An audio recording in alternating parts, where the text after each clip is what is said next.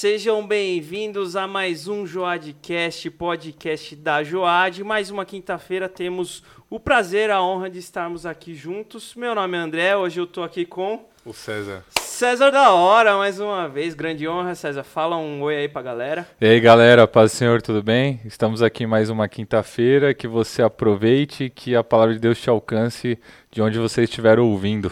Amém. Fica ligado aí, não perde nenhum segundo, já pega esse link, compartilha aí, manda nos grupos do, do WhatsApp, WhatsApp, pra Telegram. tia, pra família, É. Telegram, em tudo que tiver, né? Já, Exatamente. já manda que a palavra onde ela chegar... Semei, semei. Isso aí, vamos semear, aproveitar aí esse, essa rede social que a gente tem, né? E falando de redes sociais, vamos falar um pouquinho das nossas redes sociais Exatamente. da Joad, É né? Então, aí. Instagram, você pode nos encontrar arroba joad.oficial. Facebook, você acha a gente como Joad Piranga, o link é arroba joad.oficial também. No Spotify, você nos encontra como Joad, lá tem as nossas playlists, os hinos que nós cantamos. Exatamente. E o podcast você encontra como Joadcast. Amanhã esse episódio estará lá também disponível, né? Por Spotify às volta de 8 umas horas, 8 horas é. da manhã. Então você já vai poder conferir também. Que mais? Canal no YouTube, né? É, o canal no YouTube, Joad Ipiranga também, o Joadcast. Se, aí. postar, se colocar Joad aí no link das pesquisas, você vai encontrar.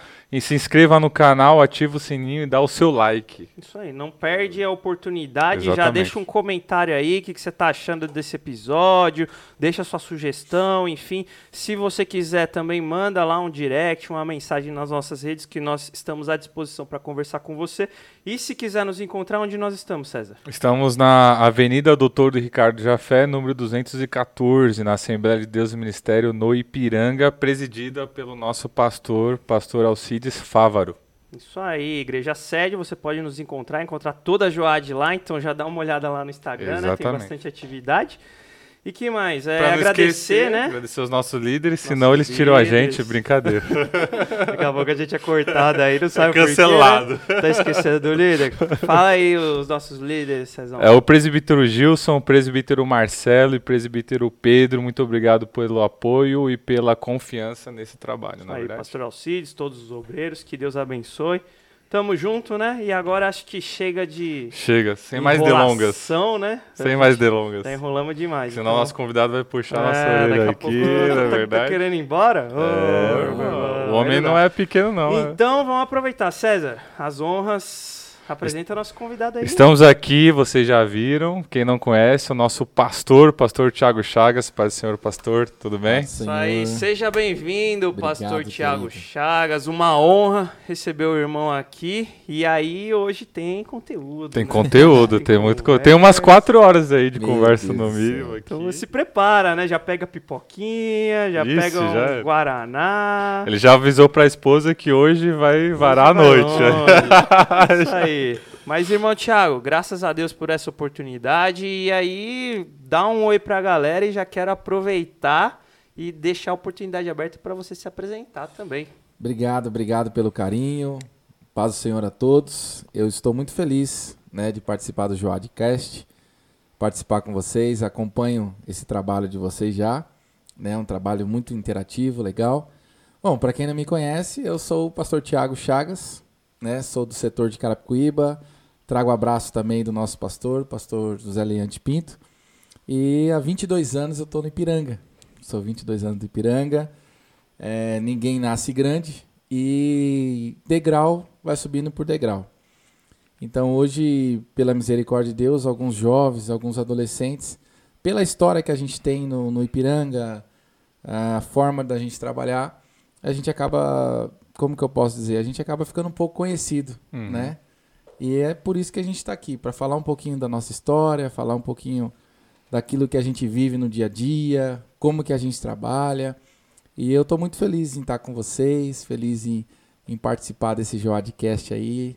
Que Deus abençoe esse projeto, né? Que seja um canal de bênção para muitas vidas que vão estar Amém. assistindo aí, né? Nesses canais abençoados. E é uma ótima iniciativa do nosso Ministério Ipiranga, juntamente com a Joad, em poder levar a palavra de Deus não somente nas quatro paredes, né? Que hoje a gente sabe que a internet ela é muito forte e a gente precisa explorar isso, Sim. E vocês estão de parabéns porque vocês estão explorando da melhor forma. Não precisamos é, explorar de uma forma apelativa, mas estamos explorando da melhor forma possível, que é trazendo a nossa raiz Isso. para, para a internet, né? Para o, Isso. o público-alvo.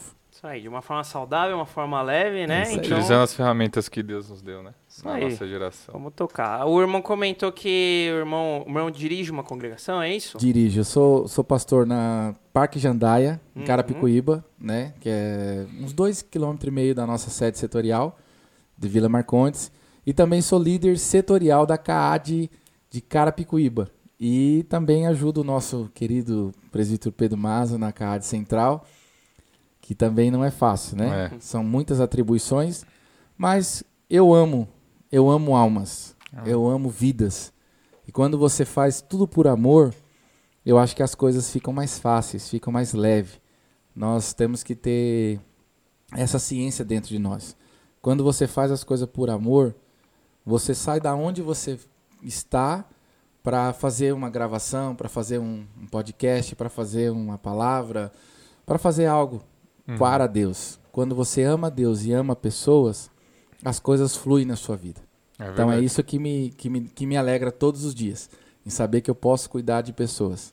É, por mais que surjam às vezes barreiras, É. dificuldade, desânimo, né? Mas você tem uma clareza do, do- de um chamado, né? De um propósito e o amor mesmo, né? Sim. A questão do, do amor a Deus e às pessoas. É, muita, muitas das vezes a gente, a gente passa pelo, pela síndrome da solidão. Né? A maioria dos obreiros ele passa por isso. Mas aonde que eu, que, eu me, que eu me blindo? É saber quem me amou primeiro. Foi Jesus que nos amou primeiro. Foi Ele que nos escolheu. E se Ele nos escolheu, Ele vai nos capacitar para chegar até onde Ele quer que a gente chegue Sim. seja dentro de uma igreja, seja agora nessa mensagem que está sendo transmitida para muitas pessoas, seja aqui para vocês, seja para mim. Então, tudo é aprendizado na obra de Deus. A gente nunca a gente nunca perde tempo É com as coisas de Deus. As coisas de Deus, elas são claras. Elas são simples e claras. Então, a gente sempre vai ter um aprendizado na obra de Deus. E é isso que me faz me manter de pé. Né? Isso que me faz todos os dias eu acordar e falar, por que, que eu acordei? É verdade. A gente às vezes acorda e fala assim, nossa, o dia hoje não tá legal, não tô assim. Mas eu não consigo ter esse dia. Porque eu sempre acordo com uma missão dentro do meu coração. Eu falo, por que, que eu acordei?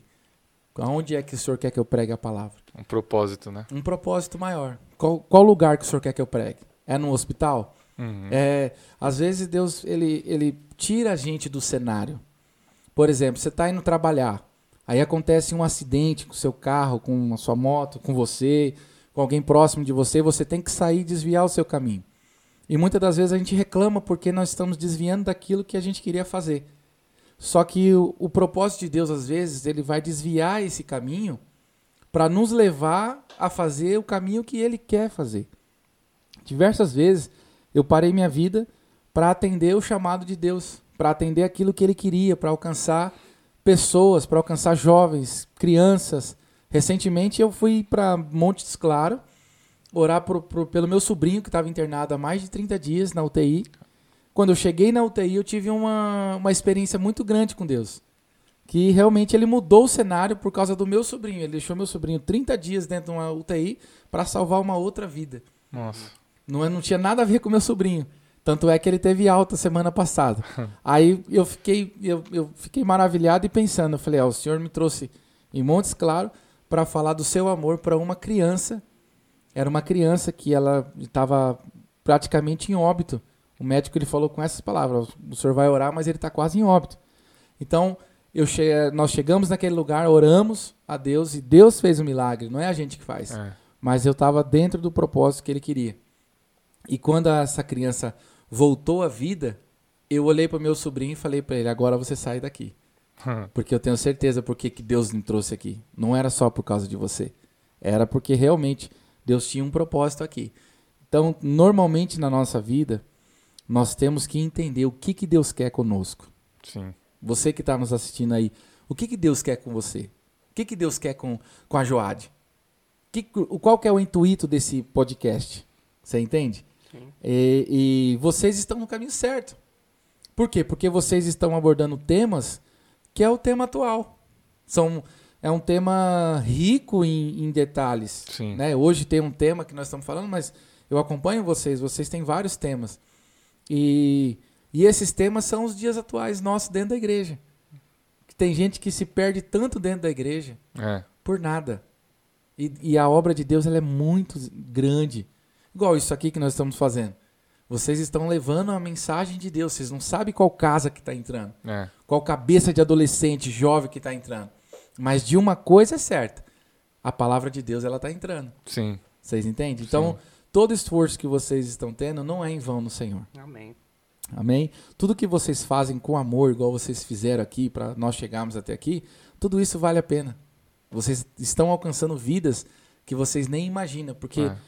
um jovem, talvez, da Joad, ele tem cinco primos que não são crentes. É verdade. Aí ele compartilha, e esse primo compartilha, e esse primo compartilha, e vai compartilhando. E quando vocês vê, tem gente do outro lado do mundo chorando É. porque estão assistindo vocês. Você É, a gente não, não consegue dimensionar o alcance, né, da, de que uma mensagem, o tanto que ela pode ecoar e até onde ela pode chegar, né?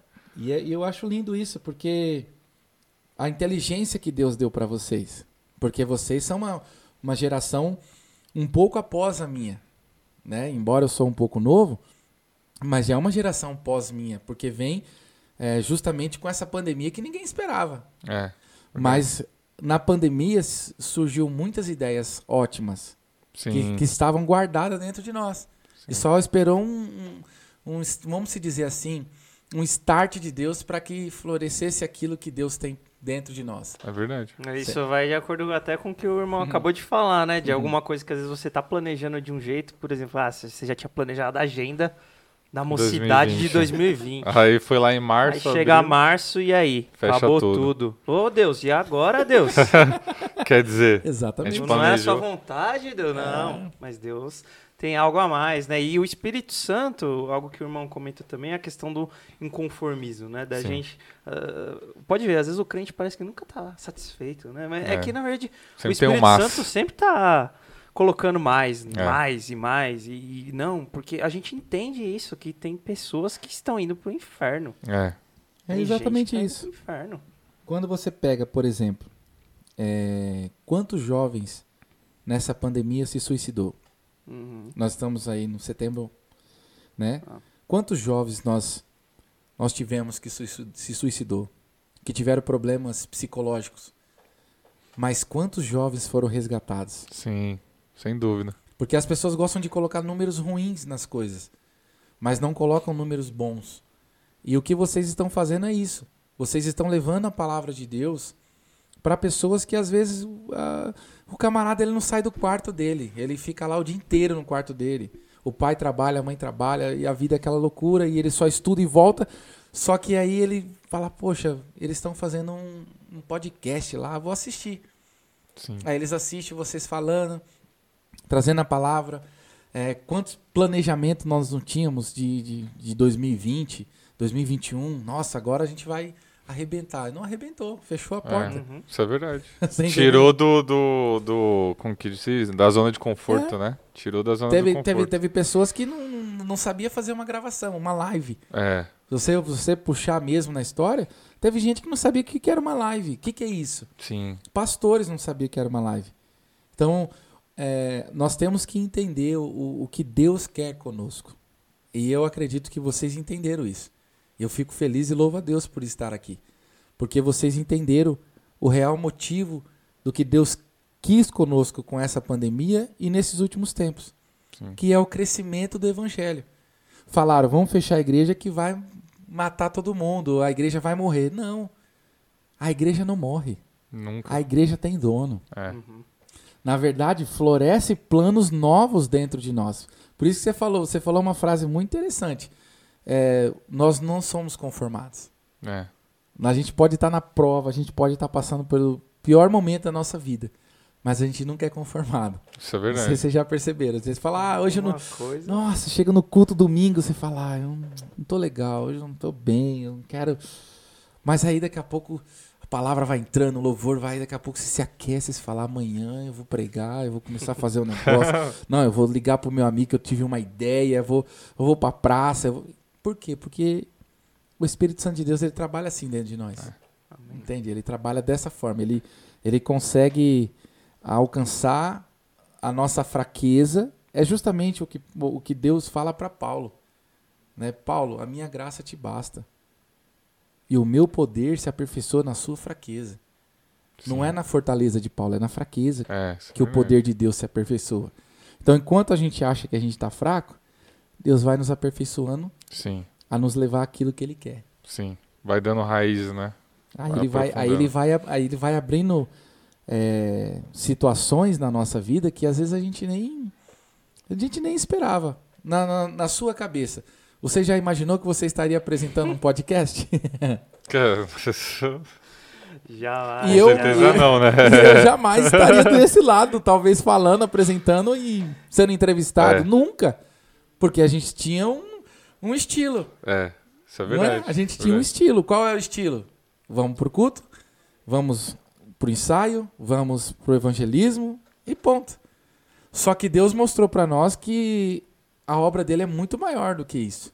É, é por isso que o Thiago fala, né, pra gente não fazer planos futuros e dizer amanhã vamos fazer isso ou aquilo, mas dizer que se Deus quiser, se for da vontade de Deus, vamos fazer isso e aquilo, né? Justamente por causa disso. Eu tenho, eu tenho um estilo de vida que eu ensino pro, pro, pros meus obreiros, pra minha família, pra minha esposa, pra minha filha. É, e por onde eu passo. Nós corremos tanto pelo amanhã que a gente esquece do hoje. É, A gente está preocupado no amanhã, do que vai acontecer amanhã. Nossa, amanhã é outro dia, vai começar a semana, um exemplo. Ah, Amanhã é sexta, amanhã é segunda, amanhã é sábado. Só que você sabe se você vai conseguir chegar no sábado? é verdade. Eu não estou falando aqui sobre não, não ser economi- é, é, economista, em, em você não guardar uma reserva. Não estou falando nada disso, eu estou falando de vida pessoal, Sim, vida humana. sim, sim. de viver o momento. As pessoas procuram viver o dia que nem aconteceu ainda, É, mas não curte o dia do agora. É. Então eu curto cada segundo da minha vida, porque ele é precioso. Nós aprendemos nessa pandemia, nós entramos nesse tema, né, que nós não temos o controle de nada. É, Essa pandemia alcançou classe social baixa, alta, média, isso é verdade. todo tipo de classe. Não teve quem ela não escolheu. Ela entrou, a pandemia entrou, teve pessoas que lutou a vida inteira, Chegou o vírus. chegou o vírus É. e faleceu. Não, Sim, você entendeu? Então, assim, a cada dia mais eu tenho essa certeza que a cada dia meu é o último. Então, se você vive assim, você se alegra mais. sim. Você não fica tão preocupada com amanhã. Você É, entende? você vive, acho que, mais satisfeito também, né? Mais satisfeito em Deus também. Sim, Exatamente. Você É, vai pro você- culto. Desculpa É. te cortar. Você Não. vai pro culto. Chega no culto, ah, você fala, eu já sei como é que vai ser. Semana Não. que vem tem outro culto. aí- Semana que vem tem outro. Ah, já que domingo não foi legal, quarta tô aí. Terça. É, isso quinta. é verdade. Você não sabe se você vai estar. E cada dia é uma dádiva, uma dádiva, né? Porque é por isso que a gente sempre tem que tomar muito cuidado, até nos relaciona- relacionamentos pessoais, né? Sim. Porque, por exemplo, eu tô com você agora. Mas, eh, se eu deixo passar alguma oportunidade, seja de perdão, a gente nem entra nesse tema, né? Mas, seja de perdão, seja uma palavra faz de parte, ânimo. vocês vão entender o porquê daquela frase que vocês vão usar. Aham, Faz parte. Porque eu, eu, eu tive uma perda na minha família também, nessa pandemia. E eu tava com ele há uma semana. Antes Uhum. da, uma semana não, uns 15 dias antes. Nós fizemos uma viagem para Olambra. Nós passamos lá, tomamos aquele café gostoso e tal, ficamos o dia inteiro. E aí, quando aconteceu dele ficar doente e tal, e passar pelo, pelo hospital e, e vir a óbito, eu descansei em paz. Eu fiquei em paz. Eu, eu não, eu, a gente sentiu a dor da perda, mas eu fiquei em paz. Uhum. Diferentemente de outras pessoas da família dele uhum. que chora. Eu não, eu não chorei por quê? Porque eu vivi o momento. Sim, Eu vivi o agora. Então quando você chora, você chora perda. Tem gente que tá na igreja, mas não perdoa. é. Tem gente que tá na igreja que fica brigando por nada. A gente É tava até brincando aqui, né, nos bastidores. Briga por nada. é. Briga por coisas que a guerra não é nossa. Isso é verdade. É uma guerra muito maior do que a gente. Então, a gente não precisa entrar em guerras. A gente precisa fazer alianças, É. que é o que vai, que é o que vai te, te, te, é, fazer você chegar a lugares que você nunca imaginou. Você entende? Hoje, pela misericórdia de Deus, eu sou novo. Mas eu já conheci todos, todos os setores de- do, do Ministério Ipiranga. Já ministrei quase todos. Uhum. Não falo isso para para minha vanglória, eu não tenho isso. Mas é porque eu vivo o momento. Você entende? Eu procuro viver o momento. Uhum. Você quer viver o amanhã sem passar pelo hoje. É. E se você não passar pelo hoje, você não vai viver o amanhã. É verdade. Então, quando eu falo com a minha família, gente, o que vocês querem comer hoje? Vamos comer um cachorro quente? Vamos comer um cachorro quente. Vamos se alegrar lá fora no quintal? Vamos se alegrar no quintal. Vamos fazer um piquenique só entre nós três? Vamos fazer um piquenique só entre nós três. Porque esses momentos ficam marcados na nossa cabeça. É, são que marcam a lembrança, né? E aí você, um dia, pode acontecer alguma coisa? Pode não, vai acontecer comigo. Alguém vai lembrar de mim e vai dizer, ó, ele saiu lá de Carapicuíba e veio gravar aqui com a gente. E eu lembro do que ele falou. Uhum. Sim, Que é isso que é o importante pra nós. sim. Você entende? O importante não é você ser famoso, como muita gente procura isso. E eu sei que vocês não estão procurando isso. Mas tem muita gente que procura fama, procura estar somente no microfone, somente. E esquece de viver o hoje, É. o agora. Que é o agora que você precisa viver. É o, momen, é o, mo- é o momento. É a, é, a, é a história momentânea. E eu sei que tem jovens nos assistindo, adolescentes. Não fica preocupado com, com o dia de amanhã, porque seu pai não te deu o melhor celular, né? A gente tem isso. Nossa, meu pai não me deu o melhor celular, não me deu a melhor roupa. Mas ele te deu carinho? É. Deu. Ele te deu um abraço? Deu. Sabe qual é o maior, é, é, o maior prazer que eu tenho com a minha filha? É sentar no sofá e assistir filme, às vezes repetidos. Filme que a gente assistiu três, quatro, cinco, seis vezes. Mas eu sei que aquele momento é meu e dela. É. E ela não esquece aquilo. Ela fala, pai, vamos assistir um filminho? Vamos, aí põe o filme de novo. Eu já sei até as falas. Mas é o, meu, é o meu momento com ela. Sim. É o nosso momento. Coisa que muitas vezes parece simples, né? Mas. Simples. Porque normalmente a gente fala o quê? Ah, você é pastor. Tem tempo pra todo mundo. É líder. Tem tempo pra todo mundo. Mas e sua casa? É. Primeiro Deus, segundo a família e depois, né? Igreja, Porque a gente, a gente se preocupa muito com as pessoas. Mas e sua casa? E sua família? É. E seu relacionamento? Não sei se vocês são casados. Esse aqui tá quase, já né? tô quase já. Tá quase. Já tá- Daqui um, um mês e Solteiro. pouquinho já. Ah, É, então, tá gente, solteiro. Tá Solteiro, solteiro. Setor de Carapicuíba, ó. André VP Nunes, sociais. hein? O César já fez o jabá, tá vendo? André VP Nunes. Então, então é isso, gente. É, é- eu vivo assim, a minha vida é alegre, eu sou esse cara sorridente, eu brinco, eu, eu choro, eu sou emotivo em tudo que eu faço. Uhum. Eu coloco muita. O, o meu pastor, o pastor Leandro, que fala pra mim, ele fala assim: você coloca muita alegria no que você faz. Eu falo sim, pastor, porque eu sei de onde eu saí. Ah. Eu sei quanto foi difícil chegar até aqui. Eu sei o quanto é difícil não só chegar, se manter. É, isso é verdade. Porque chegar, às vezes você chega. Você vai chegando. Mas e se manter? Se ter uma estabilidade naquilo que você faz. É, É. difícil, não é para todos. É. Você pode ver que é difícil. Um atleta, por exemplo, ele vai. Cada ano ele vai definhando. Ele não vai. Uhum. Ele tem a sua fase boa, É, mas ele também tem aquela sua fase ruim. é, Você entendeu? E daqui a pouco ele tem a fase de parar. é. A constância é um um desafio. Então, né? a, a constância é isso aí. É, é, a maior, é o maior desafio. Entende? A gente está falando de um tema que é a obediência. O maior, o maior desafio que eu tenho todos os dias é obedecer. Ô pastor, inclusive sobre isso, o pastor tem uma frase que eu já, eu já ouvi Vamos bastante o pastor frase pregando. Eu acho que a gente vai usar até como título, né? É isso aí. Mas é, a obediência gera milagres. O senhor sempre comenta bastante, inclusive nas redes sociais que a gente Muito. acompanha. E aí eu queria saber, é, é, abordando sobre esse tema, o pastor comentou que o senhor está há 22 anos no ministério. Então eu quero. É curiosidade minha, isso eu não sei, tá?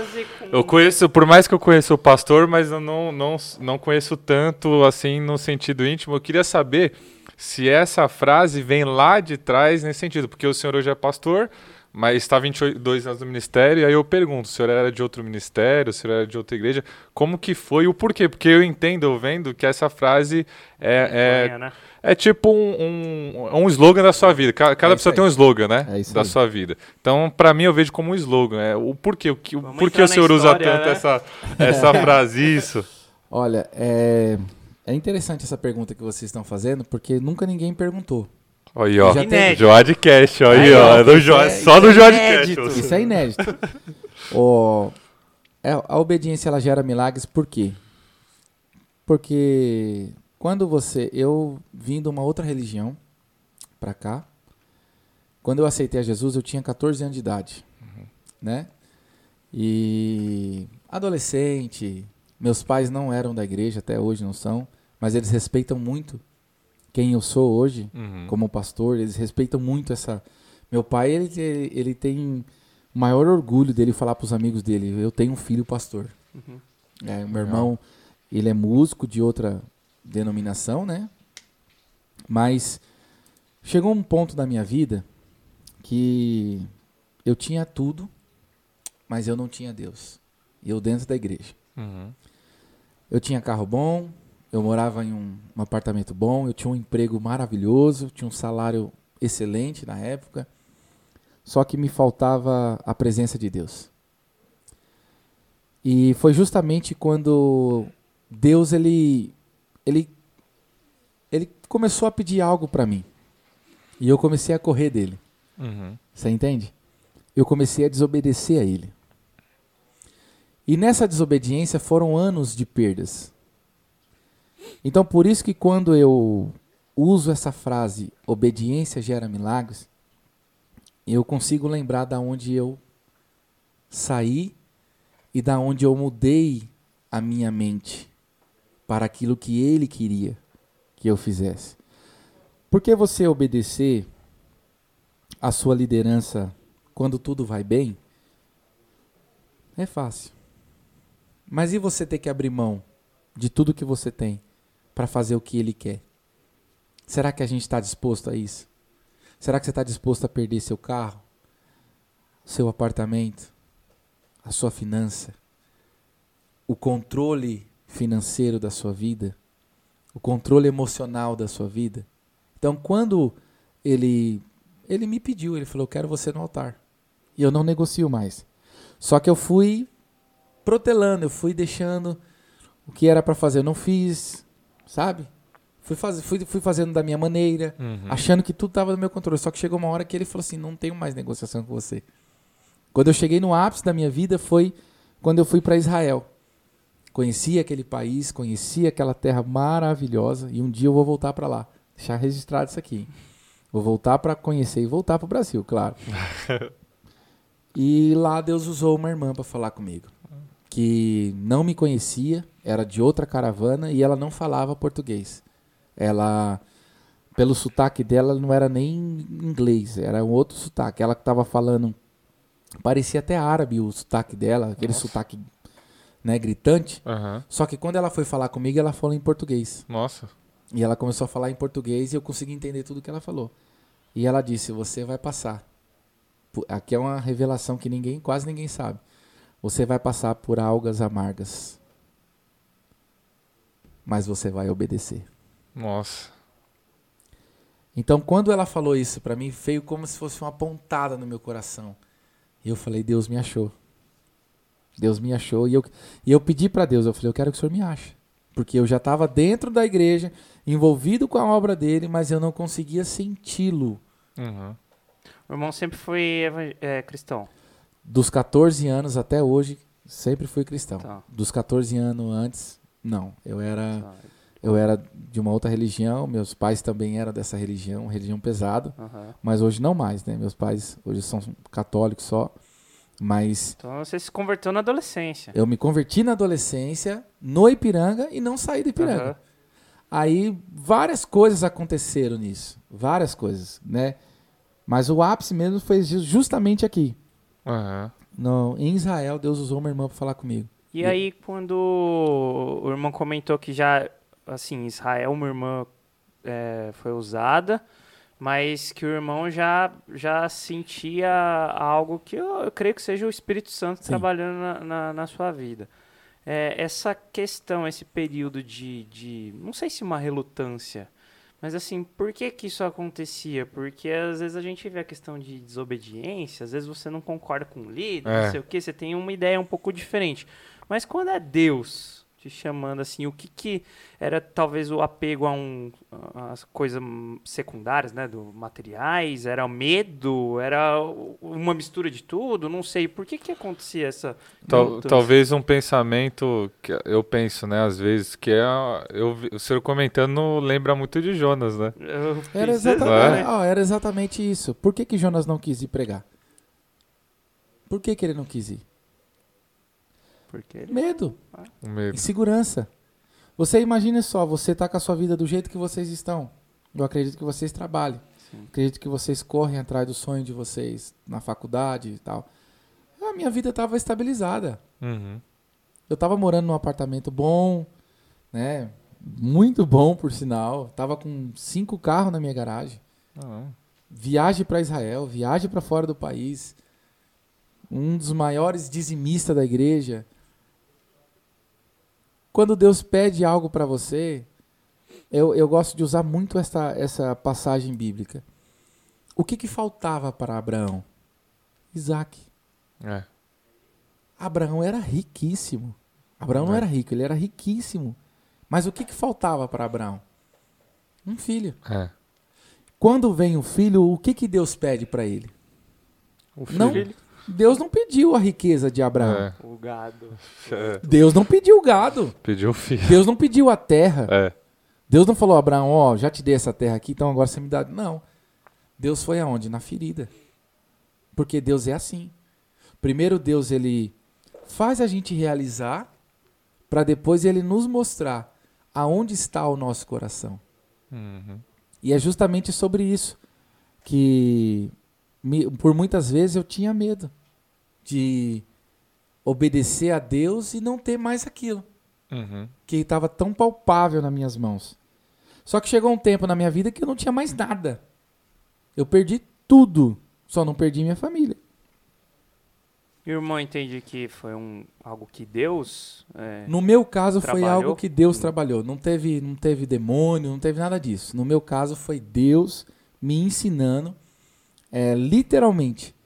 é, as pessoas falam assim, a frase é bonita, obediência gera milagres. Mas para você chegar nessa frase, que eu uso ela há mais de mais de 12 anos, eu uso essa frase.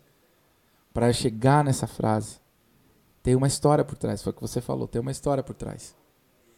Então eu entendo que no meu caso, tem vários casos. Uhum. Tem caso de pecado, tem Sim. caso de, de desobediência mesmo.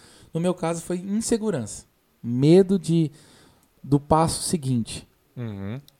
Você entende? Então, quando eu perdi tudo, que eu vi que eu tinha que morar num, num, num cômodo da minha sogra, com mais de cinco pessoas dentro da casa, fazer a mudança num carro emprestado, é, às vezes com vontade de comer as coisas e não ter dinheiro para comer. E aí eu, a primeira coisa que vem na sua cabeça é questionar. Uhum. E eu falei, eu não tenho direito de questionar. Por isso que eu falei para vocês que eu vivo dia após dia.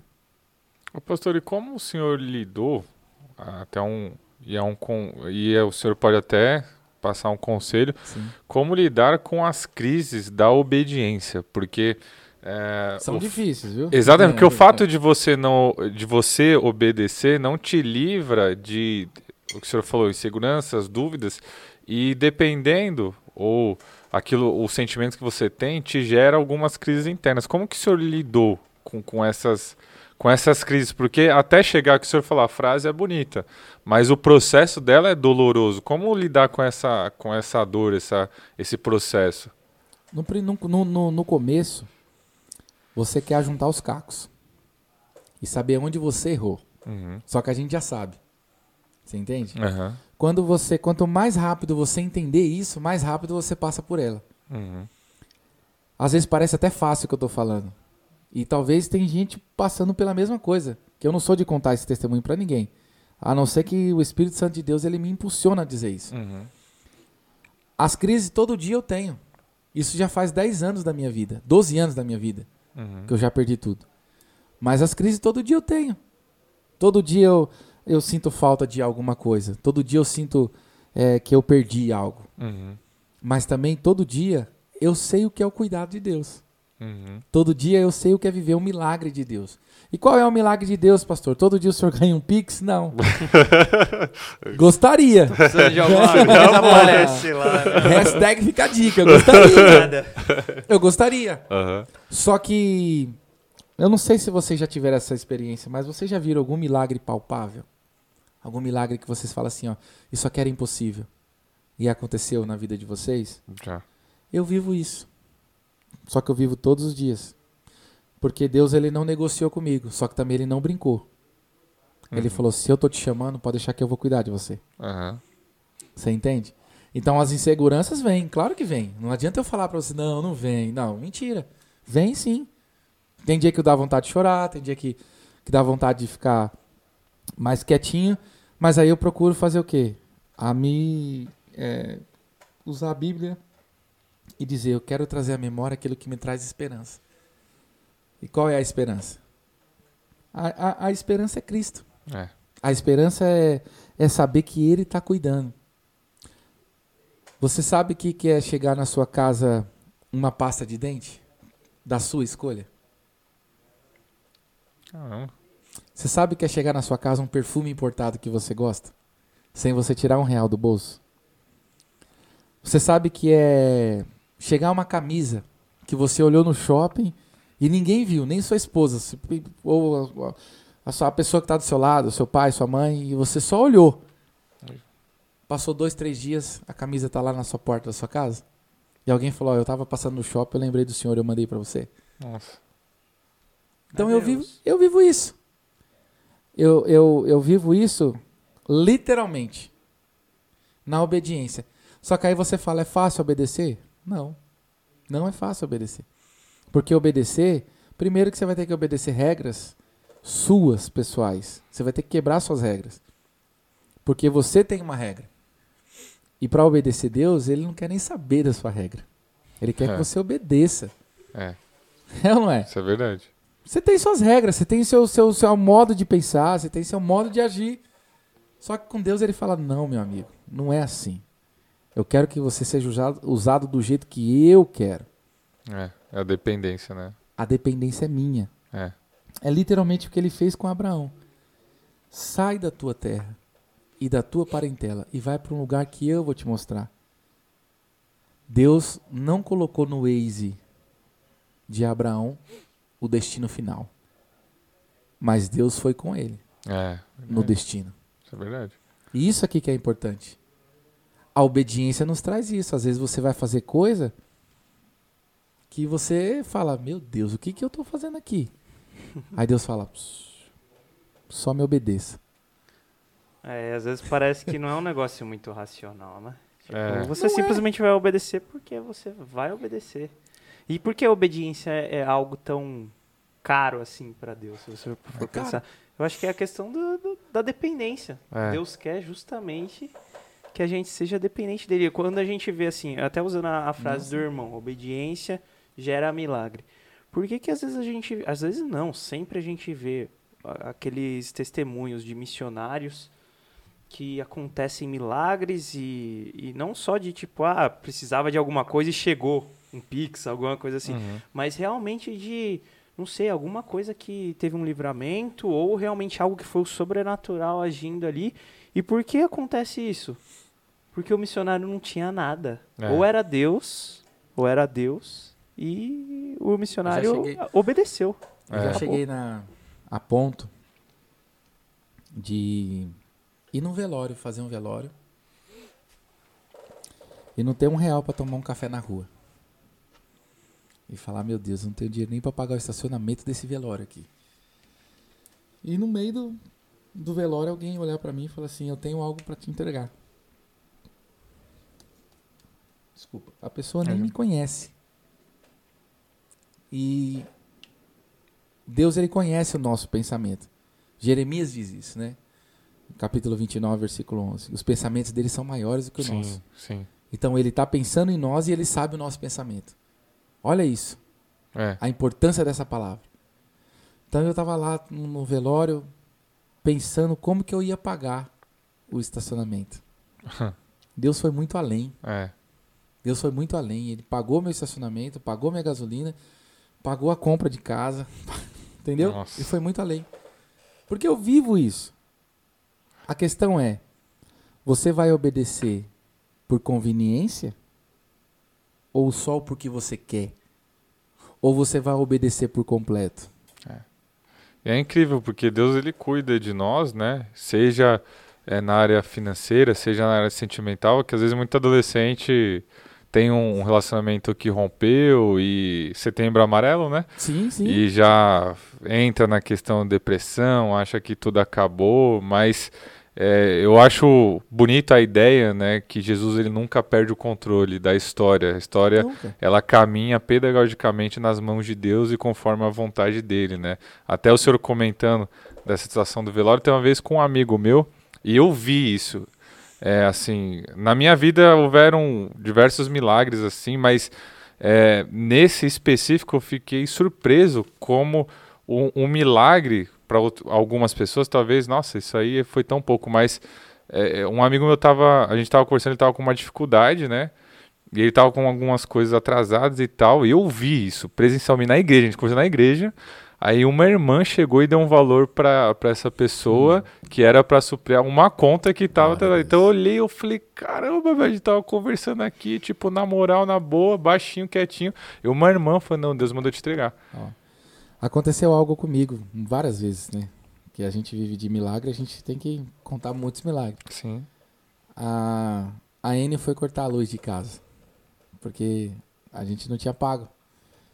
Quando o carro chegou lá na porta, eu desci e falei, vai cortar a luz. Aham. Não tenho que ir. Infelizmente eu não tenho dinheiro. Quando o rapaz desceu, ele me reconheceu. Aí ele falou, o senhor não é o pastor Tiago? Eu falei, sou. E a vergonha de falar, sou ou não sou? Mas eu falei, eu não vou mentir. Ele Sim. falou que eu sou, Sim, não de paguei a luz. É. Falei, e não é vergonha o que eu tô falando. Porque isso acontece na vida de todo mundo. Não é porque a gente é pastor que a gente é super-herói. E aí ele falou assim, ei pastor, é, que bom que eu vim aqui. Eu vou. Eu não vou cortar a luz do senhor. Pelo contrário, eu vou pagar a luz do senhor. Nossa. Aí ele, cadê as contas? Aí eu peguei lá as duas contas que estavam atrasadas. Ele foi no aplicativo dele do banco. O rapaz da Enio pagou a conta do aplicativo dele, pagou a segunda conta. Eu falei, mas rapaz, depois você passa aí. Eu, não, pastor, foi Deus que me mandou aqui. Porque hoje eu saí de casa e eu falei que eu queria fazer um milagre na vida de alguém. Nossa. nossa. E a primeira pessoa que eu vim fazer é o senhor. Eu falei, então é o senhor mesmo que vai receber esse milagre. Você vê Então- o cuidado, né? Você vê o cuidado de Deus? É. O cuidado de Deus ele é muito maior do que a gente acha que. Porque a gente limita Deus. Sim. Não sei se vocês já perceberam isso. é Muita gente limita Deus por aquilo que ele só vai fazer dentro da igreja. Ou a gente limita Deus segundo as nossas próprias experiências, né? É, eu vou ah, Deus não falou comigo no culto domingo, então não vai acontecer a porta aberta na segunda. Já limitou a Deus. É. Ah, mas o pastor já falou tantas vezes. Ah, e quantas tal. vezes o pastor já pregou sobre isso? Puxa, mas nada mudou na minha vida. Você está limitando a Deus. Ou então a gente pensa, ah, Deus só vai fazer aquele grande mover, aquele grande milagre, mas Deus, é tacar um um- Deus. Deus vai tacar uma bola É. de fogo aqui pra fazer milagre. Não, E aí. Deus sabe o detalhe da sua vida, É. exatamente. Ó, biblicamente, quando Deus fala com Elias dentro da caverna, a Bíblia diz assim, ó, que vem um vento calmo. É. É literalmente isso que a Bíblia diz. Vem um vento calmo. E dentro do vento Deus fala com Elias. É. E Elias está em crise. Não veio um- uma tempestade. Veio uma brisa suave. Vocês entendem? Sim.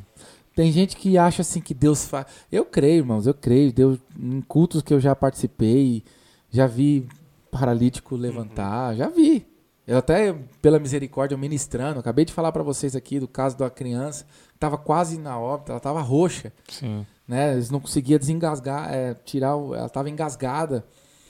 E pela misericórdia de Deus, Deus operou o milagre. Mas às vezes a gente quer só esses milagres e Deus não é assim. O milagre dele é muito maior. Sim. É nas mínimas coisas. Ele usa, às vezes, às vezes você está pensando assim, ó, Deus podia usar aquela pessoa ali. Nossa, aquele, aquele irmão ali tão Você abençoado. encomendou o milagre. É, né? é. Aí você tá ali, tipo, encomendei o milagre, exatamente. Você fala, meu Deus, Deus podia usar aquela. Pronto.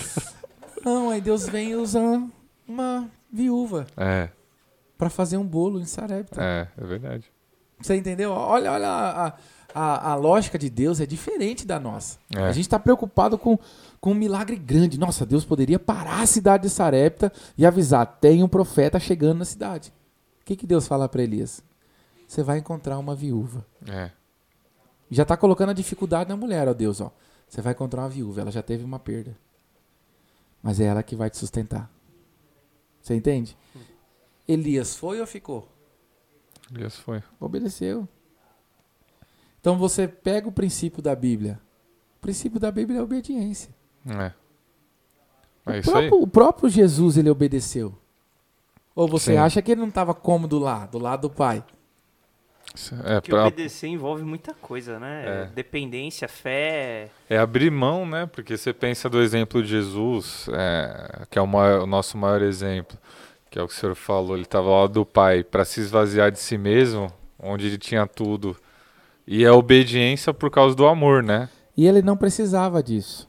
Com Exatamente. uma palavra de Deus, Deus resolveria isso. É, Deus resolveria a humanidade. Mas a Bíblia diz que ele se esvaziou da glória dele, ele tomou sobre si as nossas dores. Olha, isso é muito forte o que Isaías É. vai descrever sobre ele. Você entende? E aí na prática você vê na Bíblia o que ele faz na terra. sim. Quais, quais foram os maiores milagres de Jesus? Jesus não estava preocupado em levantar paralítico. Isso aqui é muito forte que eu vou falar. Jesus não estava preocupado em curar. O que Jesus estava preocupado era com a alma das pessoas. Sim. Porque todo milagre que está descrito na Bíblia Sagrada tem uma história. Ele está indo para a casa de Jairo, tem uma mulher que toca nele. Sim. E ele fala: Alguém me tocou É. porque de mim saiu virtude. Só que a Bíblia diz que na história, antes dela tocar, a Bíblia diz que ela já tinha procurado, Vários médicos, gastado tudo. gastou tudo e vários médicos. E não resolveu o problema dela. Né? É uma história isso aqui. É, sim. Só que o homem chamado Jesus está passando. Quando ele fala, alguém me tocou, ele fala, eu já sei a história dela. E é curioso que várias pessoas estavam tocando em Jesus, mas teve um. Tanto é que Pedro fala isso. É. Senhor, o senhor tá, uma ficando. multidão, já apertando. Pedro fala, o senhor tá ficando. Tipo assim, Pedro falou, o senhor tá ficando louco? Tipo assim, o Jesus tá falando óbvio. É, Tem vários lógico que tocou, Mas a tá? percepção de Jesus vai muito, Só- muito além. Ah, E aí até a gente tem um aprendizado, né, nessa questão da obediência com essa passagem, que por mais que tenham diversa, por mais que você esteja no meio de uma multidão e aqui e da sua perspectiva você não está sendo visto, visto no, não no sentido Sim. é, é, no sentido da vista de Jesus, né? Que eu estou mais um culto, o pastor está pregando mais uma vez, mas talvez naquela oportunidade, a verdade é que Deus está olhando para você. E eu gosto tanto dessa passagem que é assim, ó. Jesus encontra com Jairo e fala: Eu vou para sua casa.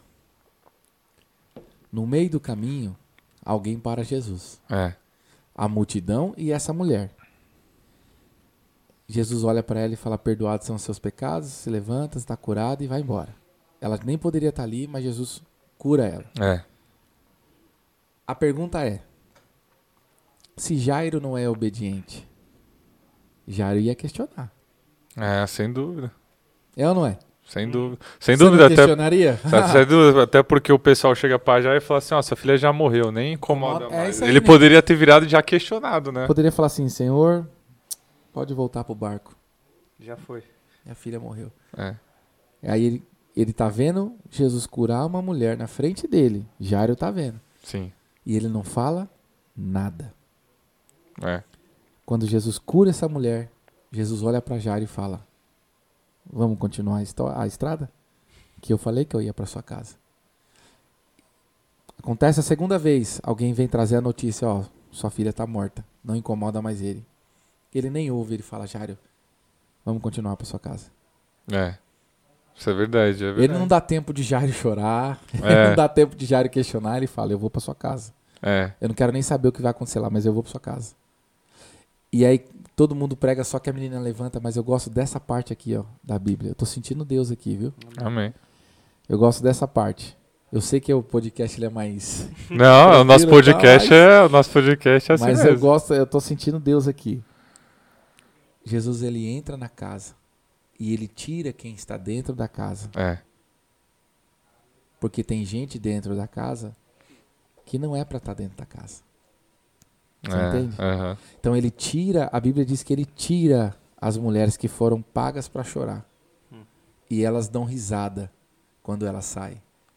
Aí Jesus fala para os discípulos: vocês ficam de guarda aí. Entra comigo Pedro, Tiago e João. Jairo, entra você e sua esposa e fecha a porta. Tem gente que está esperando a bola de fogo cair. É, E não é a bola de fogo. É a porta fechada. é verdade. Você É um entende? belo ensinamento, é verdade. É a porta fechada que faz milagre. Tem gente que fala assim: ai, quando Deus abriu uma porta pra mim. Deus já abriu a porta com a porta fechada. É, isso é verdade. Você entendeu? É verdade. Deus já fez com a porta fechada. Não. Deus fez na casa de Jairo com a porta fechada. Sim. Aí Deus chega pra menina e fala: vai. E aí o interessante é isso aqui, ó. É, essa menina tá dormindo e ela tá com fome. Levanta ela, ela tá com fome. Faz alguma coisa pra comer. que loucura de Jesus. Tá. Não é? Alimenta ela que ela tá. alimenta ela que o problema dela não era a morte, era a comida. É, É. mais ou menos isso, não É. parece isso aqui? É, isso é verdade. Mas não é. Então não era a morte, era a fome. Mas na verdade, Jesus ele é simples. Então, a forma que ele faz o milagre nessa menina, é óbvio que ela estava morta. Mas para a família, ficou mais clássico Jesus falar: alimenta ela, tá com É. fome. Faz a comida que ela mais gosta. E às vezes a gente acaba perdendo o nosso milagre, porque se não posso que dizer que acon- aconteceria isso, né? Mas vamos supor, fazer uma, Sim. uma reflexão, uma ilustração prática, né? Se Jairo talvez tivesse questionado e já ou no seu coração duvidado, Perdia. a sua filha talvez não iria viver, né? Perdia. Então, quantas vezes, eu falo por mim, né? Quantas vezes a gente tem um pedido diante de Deus e aí não importa se é um dia ou se é um ano, se são dez anos, só que a partir de um certo momento eu já coloco a dúvida no meu coração e eu mato o meu milagre ali, né? Eu elimino, eu, eu, eu excluo o milagre que Deus quer fazer na minha vida, né? Exatamente isso. Porque o que eu acho bonito de, de Deus, Jesus, é que ele é muito educado, né? A gente é, é- não, não é, é mal educado.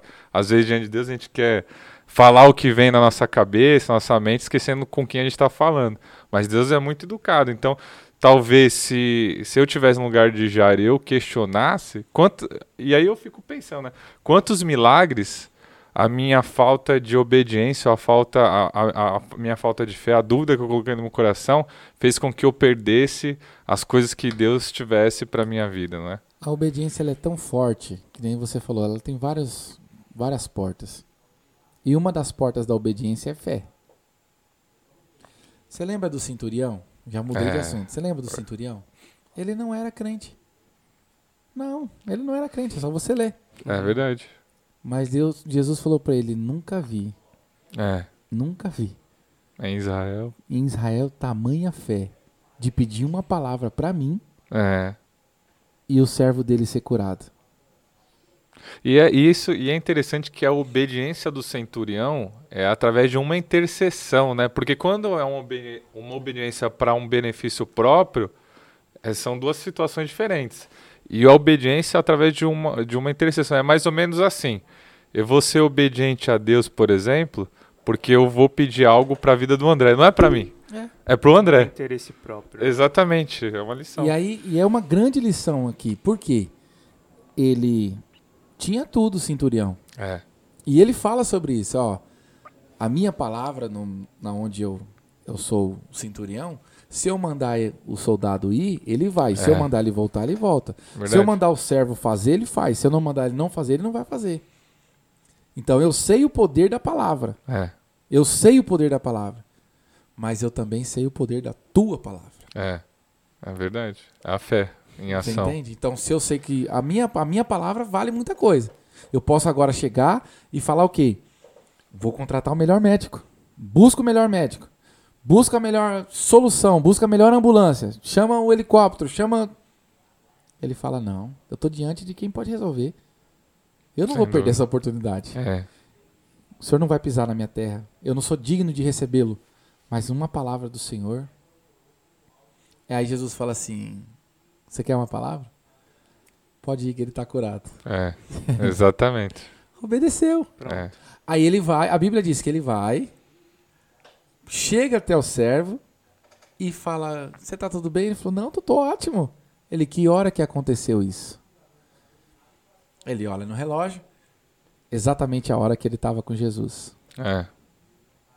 Olha a obediência, o que faz. Tem gente que acha que obedecer é só você falar assim, sim, não, não. Não é só isso. É você acreditar em É. milagre. Tem gente Verdade. que não acredita mais, gente. É verdade. Tem gente que não acredita Vive um mais. sistema, em um sistema religioso, né? Esque, esquece de viver é, a nova. Até. é, Provavelmente esse podcast já, é, já vai ter lançado quando sair o congresso, mas esquece de viver como uma nova criatura, uma, uma pessoa que foi transformada por Deus e que ela vive novidade de vida. Nicodemos. É. Nicodemos era quem? Mestre. Ele conhecia de leis, ele conhecia do que ele estava falando. Mas ele conheceu um mestre maior do que ele. E aí o questionamento dele foi qual? Como que é esse negócio de nascer de novo? é. Porventura eu posso voltar pro ventre da minha mãe? Ele Como sabe não? o que ele está falando, É. ele sabe. Exatamente. Nicodemos sabe o que está falando. É. Ele fala, não, não tem. Ele fala, não tem lógica, não dá para voltar no, no ventre da minha mãe É. do tamanho que eu tô. Isso é verdade. Ele sabe. Aí Jesus falou, não, você tem que nascer de novo. A palavra que você está indo pela palavra carnal, humana, material, eu estou falando pela palavra espiritual. Porque às vezes a gente vive aqui, ó. Ó, eu tô tocando nessa caneca. Você entende? É, Eu tô tocando nela. Porque ela tem uma mesa aqui, ó. é, E se Jesus tirar a mesa e manter a caneca do jeito que tá? é Só verdade. acredito vendo. É, é isso aí. Tomé. É verdade, Tomé fez isso. é verdade. É tão verdade isso que quando os discípulos estão dentro do barco, o que acontece? Vem tempestade. É, Jesus dessa vez não está no barco. é, E ele vem andando sobre as águas. Vamos dizer que todos os discípulos estavam, então ele estava com 12 dentro do barco. uhum, Porque só um falou assim: se é o Senhor que está aí, faça eu ir ter contigo. é, Por que, que os outros não foram? é. Covardia, talvez. disponível pra Não, até, inclusive, é interessante o pastor estar mencionando. Na última escola bíblica dominical com ah, os adolescentes, eu, eu, eu estava comentando sobre João Marcos, né, que foi a lição de número 12 dos adolescentes, e sobre a questão do, da falha, né, que eh, a gente está sujeito à falha, mas mais importante é você se levantar e se reerguer, que Deus ele pode eh, virar a sua chave. Tanto é que Paulo, no final, fala que fala para Timóteo, traga João Marcos que ele me é útil, né, no ministério e tal. E aí eu citei essa passagem, eu falei, eu falei, é, é, o problema não é você falhar, o problema é você nem tentar, porque às vezes a gente não tem coragem nem de tentar. Aí eu citei essa passagem, os discípulos ficaram. Errado não foi Pedro que, que ele começou a afundar, porque ele soube a quem recorrer. Ele recorreu a Jesus, ele podia ele se foi. desesperar, ele recorreu a Jesus, mas ele foi. Ele, Ele foi. tentou. E às vezes, por falta de obediência, a gente nem tenta. Né? Pra, e aí, às vezes, talvez a gente não tenta por falta de fé no que Deus ou o que Jesus pode fazer através da minha vida. Seja em pregar, seja em louvar, seja em ensinar, em qualquer área, não é? É, eu acho interessante também como Deus, ele é um Deus muito didático. É, Porque assim, a gente observa Deus fazendo coisas na Bíblia de diversas formas e muitas vezes ensinando as pessoas que estão envolvidas. Então, por exemplo, no último culto dos jovens a gente comentou sobre a os talentos. é, não, não os talentos, os, os sete mergulhos no Jordão que Ah, Naamã sim. deu. Então, beleza. Deus poderia ter feito ali o, o milagre de No qualquer primeiro, forma. Mas por que, que ele faz exatamente Com daquela forma? palavra. E exige- É verdade. E, e assim, ele pe... Naamã precisava dar os mergulhos. É. Por que, que Deus, voltando lá para Josué e, e- e em Jericó, por que, que Deus pede pro, pra Josué dá por sete dias voltas e no sétimo dia dá sete voltas, acho que sete voltas, né? Isso. Então, as, trom- as trombetas. Por quê? Porque ele estava querendo ver o povo participar desse processo e É ver se verdade. eles estavam... É interessante. Então, assim, o Deus extremamente didático, observando, ensinando a gente na obediência, o milagre vai acontecer. Mas você vê que ele envolve um processo de obediência até que ele vai cumprir um. realizar o grande milagre, digamos assim. Então, Você pega na Bíblia, do Gênesis até o Apocalipse. Você vai pegar a história de um homem chamado Noé. Ele não era carpinteiro, É verdade. mas ele obedeceu o que Deus mandou. Não tinha visto nem chuva ainda. Não, Não, não existia. chuva, não existia chuva, Exatamente. não tinha, não tinha esse controle, certo? Ele, ele fez o que Deus mandou. É. Vamos para a história de Abraão, que eu falei aqui. Ele obedeceu e saiu. Vamos para a história de Moisés. Ele foi criado dentro do palácio. Olha o que Deus faz com Moisés. Ensina a cultura egípcia para usá-lo no deserto. Deus liberta o povo de Israel no Egito, certo? É. através de um homem que obedeceu, através de uma sarça. É.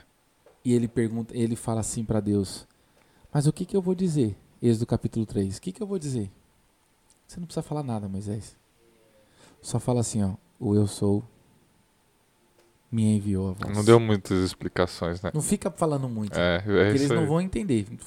Só fala com o eu sou enviou.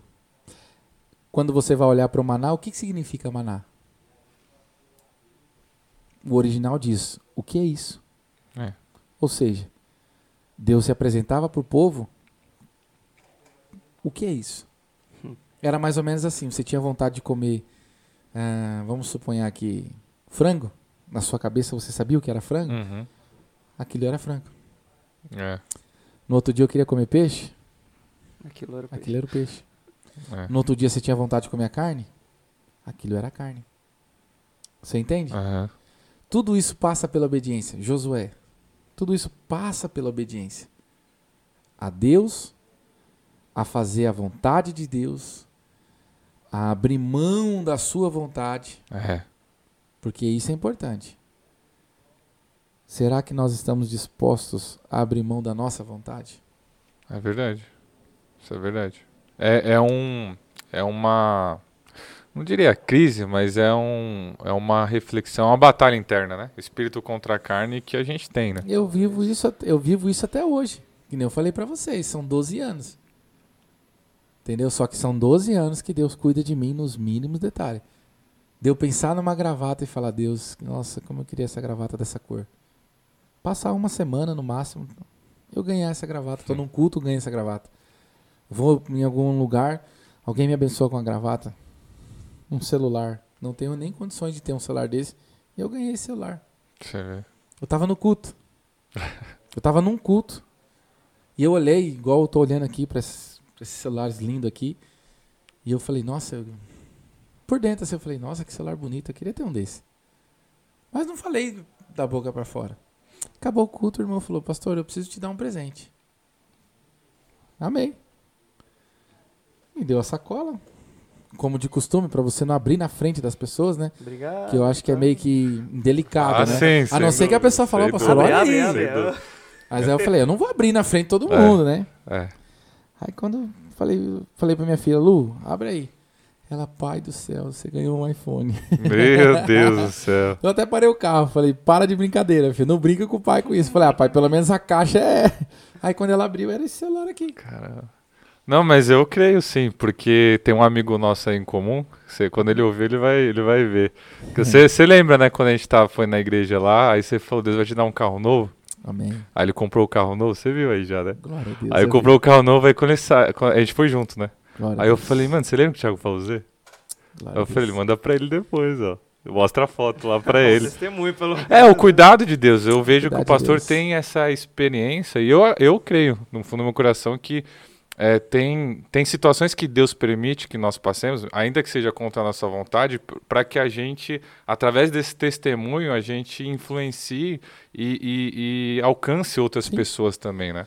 Você, você tem que ter assim, a certeza quem te usa, quem está com você. E tudo que você faz na obra de Deus não é em vão. Eu sempre uso isso aqui. Quem sabe o que planta, não teme a colheita. Ah, é verdade. Sem dúvida. Eu não tenho uma colheita. Eu sei o que eu planto. Eu sei que os nossos amigos que que você falou, ele está plantando, né? Então, um carro para Deus não é nada. É. Mas para nós é tudo.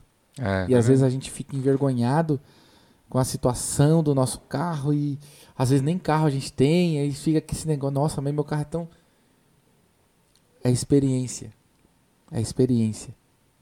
Para quando Deus te dá o carro que você quer, o que você necessita no momento, melhor do que o que você tem, você vai saber usá-lo. é. Você não vai precisar esfregar na cara de ninguém, você não vai precisar. Ah, É que nem um filho, né, mimado, se tem situações que o pai, per- eu vejo muito isso, que meu pai já fez muito isso comigo, que o pai, por exemplo, ele tem, ele pode te dar, mas ele não dá para você aprender a Não. dar o valor É devido e da perspectiva de Deus, eu entendo que se ele também dá muita muita corda, o que é mais importante do que a gente passar nessa terra com um saldo bancário muito muito bom ou ter muitos bens, é a nossa alma. E eu vejo esse cuidar de Jesus. Então, é mais importante do que ele te dar uma vida carnal, humana, boa, é ele cuidar da sua alma, porque no fim, o fim é eterno, né? Esse esse esse tempo nosso aqui é passageiro, 80, 90 anos, perto de uma se eternidade ao lado de a Deus. isso, né? Se Essa chegarmos a isso. essa nova geração, que a gente- as comidas que a gente está comendo, É, a, a vida que a gente está levando, dorme 5, 6 horas por dia, por, por, noite, vamos dizer assim. Sim. Então Então- eu entendo que a obediência gera um milagre e a nossa obediência, a obediência a Deus gera o maior milagre que é a salvação da nossa alma através de Jesus. Sabe né? é o que é o maior, a maior obediência que a gente tem que relutar todos os dias? É sobre a nossa salvação. É, Por isso que eu falei para vocês, é difícil ser obediente, não é fácil não. Uhum. é, É difícil você, porque assim, nós somos novos. sim, Você acha que eu não queria estar numa empresa? Eu tenho profissão. Você acha que eu não Sim. queria estar trabalhando lá de segunda a sexta, ganhando meu saláriozinho e final do mês eu saber o que eu vou ganhar e tal, tal, Sim. tal. Vocês acham que eu não, não gostaria de ter essa vida? Lógico que eu gostaria. Quem é que não gostaria? sim, sem dúvida. Só que Deus falou assim, ó, dá a sua carteira de trabalho aqui pra mim, Eu que vou assinar ela agora. dá a sua conta aqui pra mim, eu vou Hum. cuidar dela, eu vou cuidar da sua carteira. Você sabe o que vai acontecer amanhã? Não. É. Nós planejamos o amanhã. Isso. Ah, amanhã eu vou trabalhar cedo, vou acordar seis horas, Mas você não tem certeza se vou pra aquilo. academia, Isso. aí da academia eu vou para trabalho, aí acaba meu horário 18 horas, eu pego meu ônibus e, e venho para casa, vou para a igreja. Isso é planejamento, É, certo? certo. Suposição. Mas você tem certeza do que vai acontecer amanhã? Não, Não. nunca. E se na academia acontecer alguma coisa? E se no caminho da academia acontecer alguma coisa com o seu carro? É verdade. E se no caminho do seu trabalho o ônibus quebrar, bater? É por isso Tem. que nessa questão da salvação a gente tem que. Porque assim, a gente tem, a gente tem o nosso lado humano, né? Sim. É, por exemplo, um exemplo, a gente falou, pontuou algumas coisas sobre perdão. A gente perdoa, é, às vezes o, o, homem, o velho homem, ele nasce aqui e nesse momento que a gente tem que recorrer a Deus e pedir para que ele ajude, ó, mata esse velho homem que acabou de nascer, porque a gente não sabe o que pode acontecer daqui a cinco minutos. O que é perdão? Vocês já se perguntaram ou sabe a resposta? O que é perdão? É, É- para mim eu tenho um pensamento que é, esque é esquecer não, é olhar sem ter dor. É isso aí. É você se lembrar sem dor. Quantas pessoas não se perdoam? É, Não é nem perdoar o próximo, é não se perdoam. Por quê? Porque falham, porque erram, porque levam uma vida errante. Mas não se perdoam. Você acha mesmo que Deus não te perdoa? Ou você acha mesmo que Deus morreria naquela cruz, sabendo quem você era, sabendo quem eu era? É, É por isso que a graça é um negócio muito. é, ele é fora da lógica, É, né? é porque. isso. É, porque Deus, assim, quando a gente falha e erra, e aí quem volta para a palavra de Deus a- a- não tem como expressar uma forma de gratidão, porque ele morreu sabendo que eu já ia fazer um exemplo, né? Ele já É sabia das- dos meus conflitos, ele sabia dos meus questionamentos. Então, eu me conhecendo, e aí entra, às vezes, essa dificuldade da pessoa se perdoar, porque Jesus já perdoou. Mas a pessoa não se perdoa, fala assim, é impossível, porque eu não me perdoo. Eu não É. me salvaria. Pessoas feridas, elas vão ferir outras. Não sei se vocês já perceberam isso. Normalmente uma pessoa mal resolvida, não é mal resolvida financeiramente, mal resolvida internamente. Sim. Ela vai ferir outras pessoas. Ela vai sangrando. Por quê? Porque ela nunca se perdoa. É. Ela sempre anda na, na, na ofensiva de proteger aquilo que está guardado dentro dela. Então ela precisa atacar para não tomar pancada.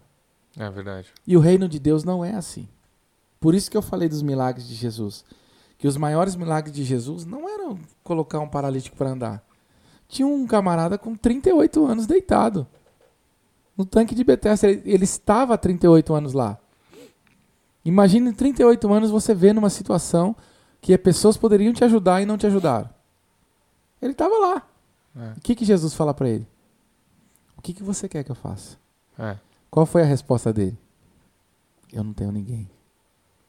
Aqui já mostra que a ferida dele estava interna, não era a ferida que ele precisava.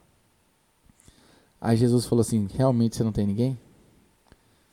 Levanta, pega a sua cama e anda. Ele não poderia pegar a cama e ir para casa dele?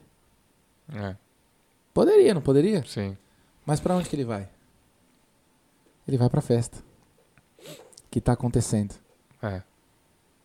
É tão verdade isso que quando ele tá lá na festa, ele fala: Um homem passou lá e não me colocou no tanque. Aí os fariseus começam a dizer: Quem é esse homem que passou lá? Curou você no sábado? Não pode, É. não pode. Aí ele fala assim: Ó, é aquele homem ali, ó. Vocês não podem falar o que vocês quiserem dele, mas foi ele que me curou. Ele que falou pra eu levantar e eu levantei. É. Deus tirou a ferida que estava dentro dele. Porque muitas das vezes a ferida maior está dentro de nós. Pessoas não se perdoam, pessoas não, não pedem perdão para outra. É. Ah, mas foi você que me feriu. Tá, ok, foi você que me feriu. Aí por causa do seu orgulho você não vai pedir perdão pro irmão que te feriu? É. É, e Jesus relata isso, né? Sobre a. A gente está falando de obediência. Sim, o perdão é uma obediência. É, é- é uma obediência. Obediência. É, é você fazer aquilo que você não quer. É. Porque E Jesus. muitas das vezes você não quer. Sim, Ah, sem dúvida. Porque Je- Se você for usar dois exemplos aqui que eu lembrei agora, Ah. a gente pensar na desobediência de Saul e a desobediência de Davi. É. Então, tipo assim, beleza, Saul desobedeceu, né? Mas por que que é, até tem aquela aquela questão que a gente fala que tem lá, obedecer é melhor que sacrificar. Beleza. Sim. Então assim, porque a gente até comentou por que a obediência é tão caro para Deus, né? E aí você vê por que Saul não alcança o perdão, É. digamos assim, ele perde aqui, aquela bênção e por que Davi alcança o perdão? Porque você vê que Saul, na verdade, ele permanece na desobediência. É. Porque é isso que vocês estão comentando. Não é só uma questão de auto-perdão, mas ele estava buscando se justificar. Então ele fala, ah, Senhor, mas eu fi- fiz isso por causa disso, por causa de tal exatamente coisa, por causa de não sei o quê. É. Davi, ele erra, Ele mas na hora vestes. que ele se tocou daquilo, ou foi confrontado, né? Que Davi foi confrontado, na hora ele se humilha ali, não interessa se ele é rei, se ele é o cara É. mais poderoso que poderia mandar matar a pessoa ali que, que acabou de confrontá-lo. Ele se humilha que a- as rainhas ali, as mulheres vão falar, que isso? É. Entendeu? Então, tipo assim, é, o, o que acontece? Qual, qual que é a diferença? Na verdade, Deus ele tá sempre disposto a perder. Deus é o primeiro que vai Sim, te perdoar a partir do momento que você obedecê-lo pedindo perdão. dúvida. É verdade. Então é uma questão de você Não. também querer, né? A gente É. tem esse livre-arbítrio. A gente acredita no, no livre-arbítrio. E a partir do momento em que você se rebela, né? Porque Desobediência, pecado é- rebeldia é, de rebelar. Sim. Quando você se rebela contra Deus, você se torna inimigo de Deus. É verdade. É exatamente isso. Ah, e, e nesses dois casos que você relatou, por que que Saul não teve o perdão e por que que Davi tem? Saul, além dele se justificar, ele faz acordo com quem está fazendo adoração a outros deuses. É, Deus não pediu para ele fazer isso. verdade. Você entendeu? Davi, quando erra, Davi vai. A primeira coisa que Davi vai falar com Deus é o seguinte: ó, o senhor pode tirar o reino, Uhum. pode tirar meus, meus gados, tudo que o senhor quiser, mas não retire de mim o teu espírito. É, é isso aí. Davi fala: ó, eu, eu sei ser rei, eu sei ser rei, e também sei não ser rei. Eu sei viver com trono e também sei viver sem trono. Sabia o que era o principal, né? Mas É. eu não sei viver sem o senhor. É isso não aí. adianta. É isso aí. Eu errei, mas eu não sei viver sem o senhor. Aí, aí Deus fala assim: tá bom, Davi. Te achei segundo o meu coração. É. E ele E- volta pra dependência. ele- né? Olha que pede- coisa, olha que coisa. É, E ele pede pra ser, para ele ser colocado na, mão- na mão de Deus do que nas mãos dos homens, né? E às vezes quando a gente erra, a gente recorre aos homens É, hoje a gente do errou, que... a gente vai falar. Às vezes, não que é errado, a gente vai falar com o nosso líder e tal. Aham. E às vezes o nosso líder, nosso pastor e tal, e é, é importante falar. Sim. Realmente tem que falar. Mas muitas das vezes, alguns não vão ter sabedoria. É. E às vezes a gente não fala com Deus. O primeiro perdão tem que ser É. com Deus. E quem vai tratar o seu espírito é Deus, né? Por mais que o pastor, ele, ele vai te aconselhar, mas... Você tem que procurar, sim, Exatamente. ajuda pastoral. Sim, Mas você tem que primeiro buscar Deus e falar: É. Deus, me perdoe. é isso aí. Eu errei. É isso aí. mas não retira de mim a tua presença. É porque isso eu aí. não sei viver. Aí vai até seu pastor, conversa com seu pastor, com seu líder, se orienta, jovens principalmente, que nós estamos aí novamente falando do, do- desse setembro amarelo, que não fique só um mês, É, mas um ano inteiro de, de, de consciência disso. sim. De que a melhor solução não é se matar É, por um erro que você cometeu, por um namorado, uma namorada que te abandonou, porque alguém te traiu. Não. Porque você traiu alguém. Não. Procure ajuda. Procure ajuda. é. Procure se, eh, se aproximar de Deus. Isso aqui é importante, gente. Quanto mais próximo de Deus você tiver. Davi não era próximo de Deus? Ele errou. Ele era muito próximo de Deus, ele É. errou. Quanto mais próximo de Deus, mais sensível você vai ficar. É verdade. Você entende? Então, ah, mas como que eu me aproximo de Deus? Eu tenho que ler a Bíblia todo dia, se possível, ler pelo menos um versículo. Vai treinando, né? Vai treinando. Ah, mas eu não tenho tempo, não tenho tempo. Ó, tudo bem, eu não tô aqui pra, pra te julgar, pra nada disso, mas eu acho que você tem cinco minutos pra você falar com Deus. Pra você conhecer esse tal de Jesus que eu tô te falando. É. Lembrar de Deus, né? É, A de gente- lembrar de a Deus. gente pensa que é a todo momento você tá lá e Ah, tal, eu- separar. Eu falei disso aqui, de celular. Quantas horas a gente passa na frente de um cara desse aqui? Uhum. É. E a gente não vê o tempo passar. E às vezes a gente não fica um minuto de joelho ou falando com Deus. Um minuto, você tá aqui dirigindo, falando com Deus, tal, ou tá indo pra escola, preocupado com a prova. Não. Falar com Deus é simples. É, isso aí. Não é, Senhor, meu Deus. Oh, oh, Toda uma oh. liturgia, né, e tal. Tem mas- gente que acha que é isso. É, Aí Deus fica. Eu acho que imagina, eu imagino, eu vou conjecturar. eu imagino Deus falando: será que vai sair alguma palavra desse camarada? Tá colocando tanta sabedoria nas palavras dele, tá mas, eu já coração, não, mas né? eu já não conheço ele há muito tempo. é. Não tá abrindo o Isso é coração. verdade. Isso é verdade. e tem gente que chega no culto e tá lá chorando ali e tal. Aí a gente fala. A gente não, né? Mas aí as pessoas falam assim. Tá em pecado porque tá chorando. Ele tá só desfrutando da. Na verdade, verdade. ele tá sendo alcançado pela presença de Deus. Isso é verdade. Ela está sendo alcançada pela presença de Deus. Porque assim, quem sabe quem é Jesus, meu amigo, adora no ônibus, adora no carro, É, adora a pé, dúvida. adora na igreja, adora aqui no podcast, adora. Ele quer a todo tempo, né? E é interessante porque quando você desenvolve o hábito da oração no sentido de conversa, porque a oração é uma conversa, conversa. com Deus. É um relacionamento, né? Exatamente, porque vira e mexe, às vezes já me peguei, por exemplo, quando eu trabalhava em escritório, né? Ia no caminho e ia conversando, assim, tipo, ah, Jesus, não sei o que e tal, nossa, eu fico em dúvida e etc e tal. Que às vezes a gente separa aquele tempo antes de dormir ou quando acorda, aqueles, aquele tempo, mas a oração, por que, que o- a Bíblia fala pra gente orar sem cessar? É justamente nisso, em todo o tempo seu espírito estar ligado a, a Deus e estar é, nessa oração. É, intensa, né? Conectado com Deus. E, e assim, e tem até um vídeo que eu acho muito interessante. É, já vi vários, vários, várias pessoas refazendo esse vídeo, que é uma pessoa, por exemplo, ela levanta, Jesus levanta com ela ela vai tomar café, Jesus está do lado. E, e, vai lavar o carro, Jesus está do lado. Ah, qual é a mensagem? É que Jesus está do seu lado em todo o tempo. Então, o que você estiver fazendo, Jesus está ali ao seu lado. Então, desfrute dessa, dessa parceria, Sim. dessa intimidade que você tem com Ele. Né? Então, é algo interessante isso. Nossa, na nossa vida, ela é, ela é uma vida corrida demais. É. Mas a gente tem tempo para falar com Deus. Sem se, dúvida. Se a gente parar assim e começar a fazer uma, uma autoanálise, eu gosto de usar muito esse texto que nós utilizamos na Santa Ceia. 1 Coríntios capítulo 11, versículo 23 a seguir. Certo? Porque eu recebi do Senhor o que também vos entreguei, que na noite que foi traído, tomou pão e cálice, dizendo, e tarará. Só que tem um versículo, se eu não me engano, 25 ou 26, que diz assim, examine-se, pois o homem a si mesmo. A si mesmo. É. Esse examine-se é o ponto crucial da nossa vida. É. Tem gente que só lembra da ceia no dia da ceia.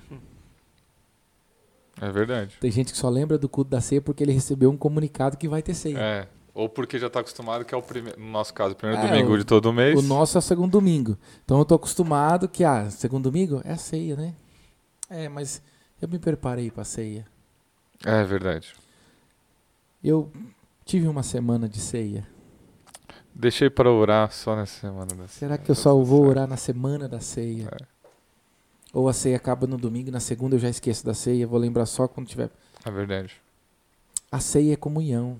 É. Mesa é comunhão. Sim. E nós vamos ter comunhão com quem na ceia?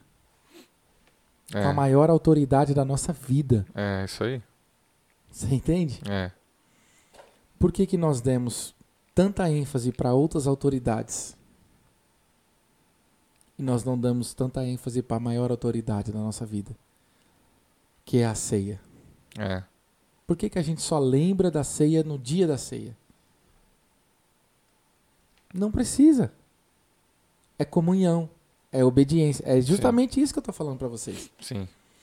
A obediência, ela não é só um dia. Ah, eu vou obedecer só hoje. Amanhã eu já não. Não.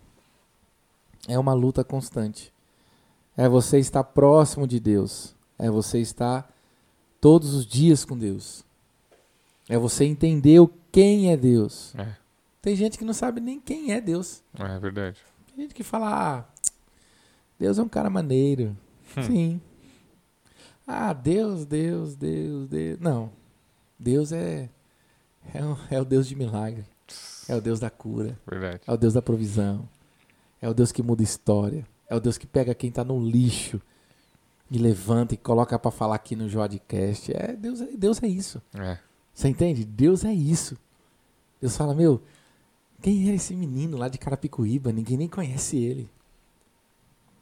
Sem dúvida. Deus é isso. Você entende? Uhum. Quando a gente consegue entender isso, aí você consegue entender que existe um Deus maior na sua vida. Amém. Graças Amém. a Deus. E André, quer mais conversar mais? Que eu tô vendo que a esposa do pastor ali tá ali, viu? Tá ativa ali. Vai vigiar, mano. Vigia não, você vê. O horário já foi. É. Mas e aí, tem mais alguma pauta, César? Não, eu, eu tô bem feliz. Aqui, eu, assim, pauta tem, porque no que não é. falta, o pastor tem muito sim, conteúdo para passar para nós, sem sombra de dúvida.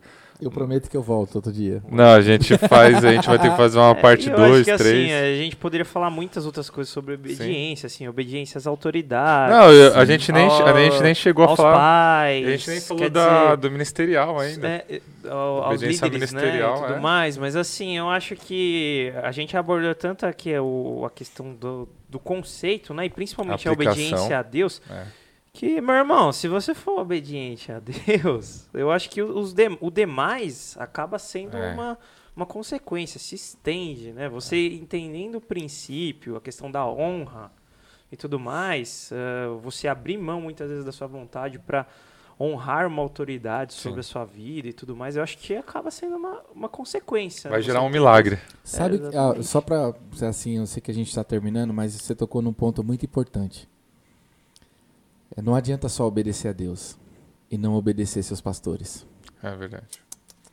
e não obedecer seus líderes. Jovens, presta atenção nisso aqui. Você pode até obedecer seu líder, mas se você tiver algum atrito com seu pastor, você não está na obediência. Você tem que obedecer. É, é hierarquia. É. É princípio da honra.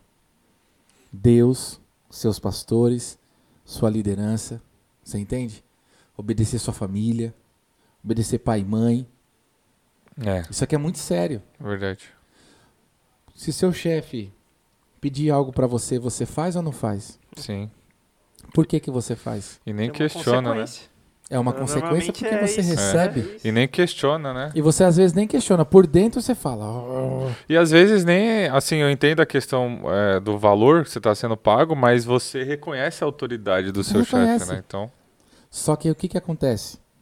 Hoje nós estamos numa, numa caminhada de fé que não se obedece mais pastor.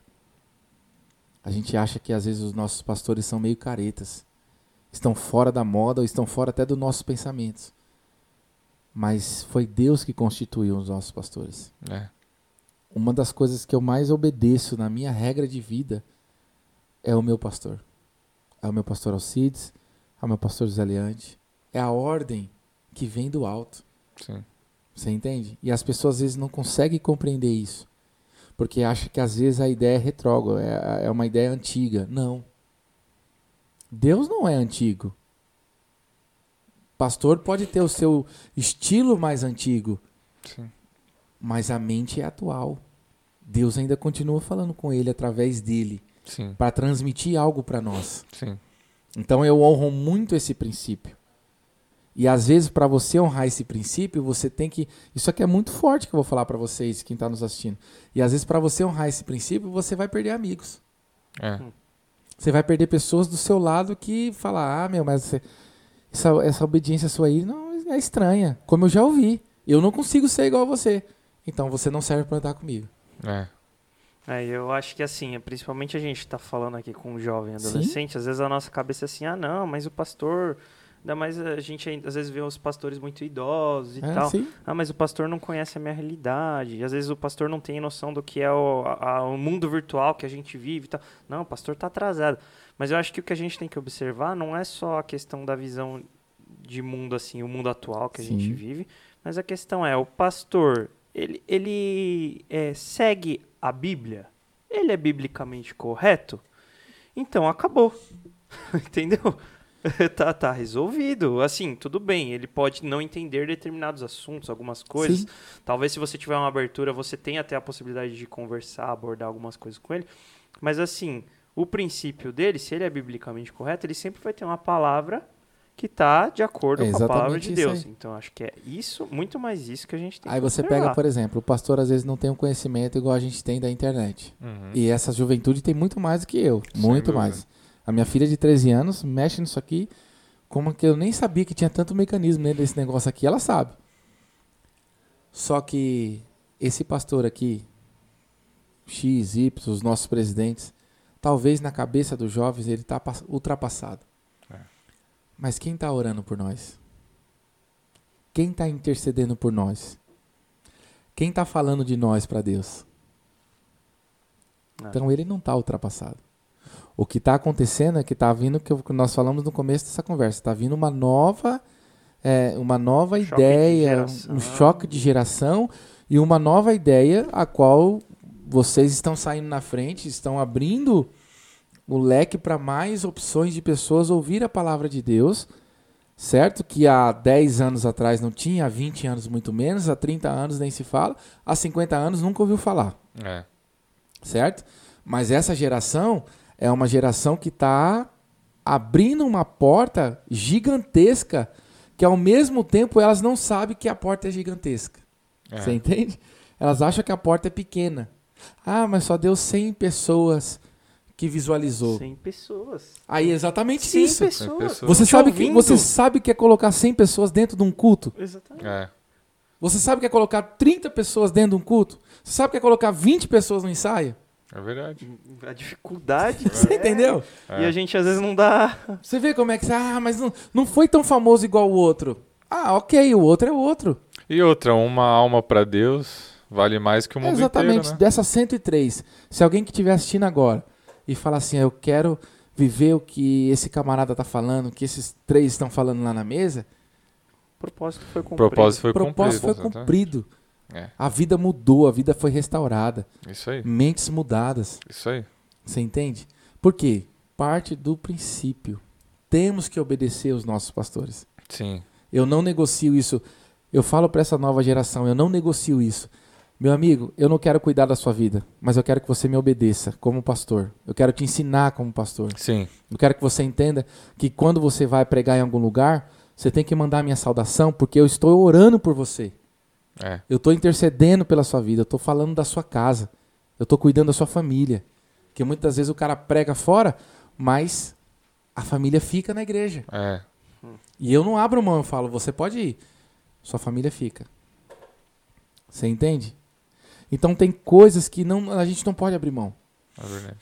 Vai vir a nova geração, a gente tem que ensinar isso. Ó. O princípio básico é esse: obedeça a Deus, obedeça a seus pais, sua mãe, obedeça os seus pastores, obedeça a sua liderança. É, Isso é inegociável, irrefutável. É a lei de Deus que não negocia. Quer ser abençoado? Quer viver tudo isso que eu estou falando para vocês, de ganhar até iPhone sem você ter condições, de andar, de, de ganhar roupa, de ganhar sapato, de ganhar. Não, é tanta coisa que a gente ganha. Eu só não ganhei essa caneca do Jorge Cash, mas tudo bem. Quem sabe? Ó, vamos. Deus, eu já, já tá aqui no coração. Você quer viver isso? Então obedeça. é. Pastor, mas vai doer? Vai doer, lógico que dói. Não é fácil, fácil nunca foi, né? Ou vocês acham que eu não queria estar agora simplesmente falando, ó, tô desligando aqui o podcast, vou pegar aqui o, o, o obreiro que veio comigo, o obreiro Fábio, e, e vou comer no melhor restaurante, vou pegar o meu melhor carro Você importado que é rede de rua. Top. e tal. Cês- ou vocês É acham que eu não queria isso? Sem dúvida. Lógico que eu queria. Quem não queria? Não, Quem não não pode queria? generalizar, né? Mas penso eu, eu. A maioria gostaria. que- A maioria. Mas como é que você chegou aqui hoje? Como é que você chegou aqui hoje? Sim, sem saber com quem ia falar, como que seria a conversa, às vezes até meio desanimado, porque a segunda foi meio assim, a terça também, a quarta também, a semana foi estranha, a quinta da gravação, tal. Então, como é que foi? Uhum. Você entende? é. Aí você chega e você fala: "Poxa vida, mas vale a pena". Sim, Você entende? sim. Vale a pena. No fim vale a pena, né? Vale a pena. Sempre Aí, vale a pena. Vale a pena obedecer, viu? Vale a pena. Vale a pena. irmãos. É isso. Então, pastor, normalmente a gente termina aqui com uma oração, a gente vai dar a oportunidade pro senhor dar um recado final pra galera, mas eu vou fazer aqui a propaganda de novo pra fechar, né? É. Então, se você O ainda não curtiu, curte o vídeo, compartilha nas redes sociais, se inscreve no canal, ativa o sininho, que mais? Dá o Comenta like, aí, dá comenta. o like. Você gostou? E aí, gente? Deixa o. Vocês Deixa o querem like. que o irmão volte aqui? O Então, pastor, a, a, a igreja do irmão tem rede social, se quiser passar as redes Passar o sociais. endereço também. Temos, temos rede social, é arroba ADI underline Jandaia, é o nosso canal do Instagram. Né? A gente posta foto da igreja, ainda não estamos nesse nível da Joad ainda, Ah. tá? Mas nós vamos chegar lá, nós Estamos vamos chegar lá em nome de Jesus. É, o meu é arroba Thiago underline Chagas underline Arantes no Instagram, tem bastante coisa que eu posto lá, né? Inclusive umas frases dessas assim, para ajudar essa nova juventude. Não é para se amostrar, não, é para ajudar mesmo. E o dia que vocês quiserem nos conhecer, a nossa igreja fica na rua Benedita Dionísia, número 945, Parque Jandaia, Carapicuíba. Tá bom? É, então, os jovens aí, os adolescentes da igreja do irmão Tiago, já pega esse link. Já compartilha Já aí, meu irmão, senão vai ficar de tudo depois. mais, É isso ó. aí. Tem uma igreja pertinho pra você ir lá conhecer, hein? Já, tá aí, ó, o endereço, horário, tudo certo. Vai conhecer essa galera lá. E se você tá no Ipiranga também, vem Isso conhecer aí. a gente. E a manda pro seu amigo aí, vocês que- Jafé. É, e você, quem é do Jandai aí, manda pro seu amigo. Fala assim, ó, ó o meu pastor lá, vem conhecer Vamos- domingo. Vai compartilhando, vai vamos, compartilhando. vamos mandar pra frente essas Ó, ó, palavras. ó o meu pastor, meu pastor é, é pra frente, pode vir pro Jandai. né? Esses, esses feras aqui também, muito legal. Eles vão te abraçar aqui na sede, Amém. né, juntamente com nossos pastores, com a nossa liderança. É muito legal. Parabéns para vocês por essa, essa atitude aí da Joad Cast. Eu amei estar aqui com vocês. Amém, Amém, pastor. A gente obrigado. agradece a sua Deus presença, o seu tempo aí.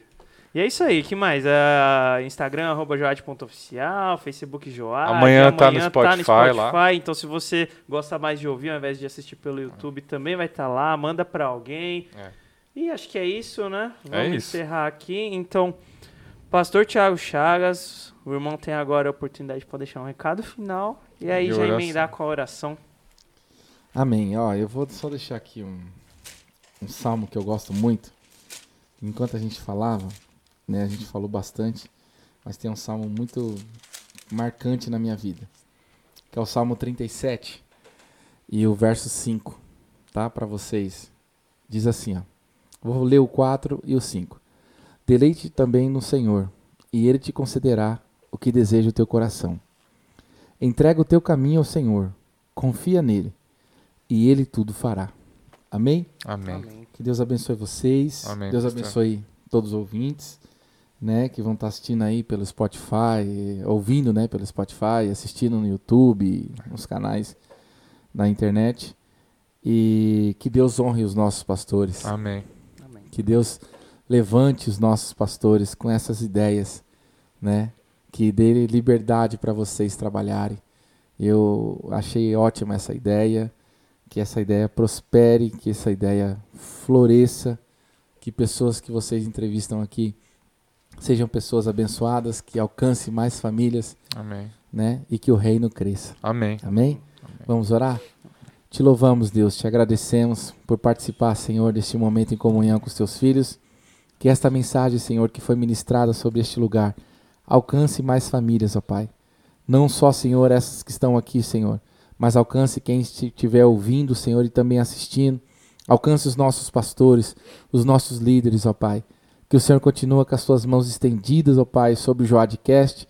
Senhor, Continua abençoando, Senhor, esses apresentadores, a liderança do Joadcast, a liderança do Joad, Pai, a nossa liderança, Pai, ministerial do Ministério Ipiranga, através do nosso pastor presidente Alcides Fávaro, do pastor Leante e toda a nossa diretoria, ó Pai, do Ministério Ipiranga.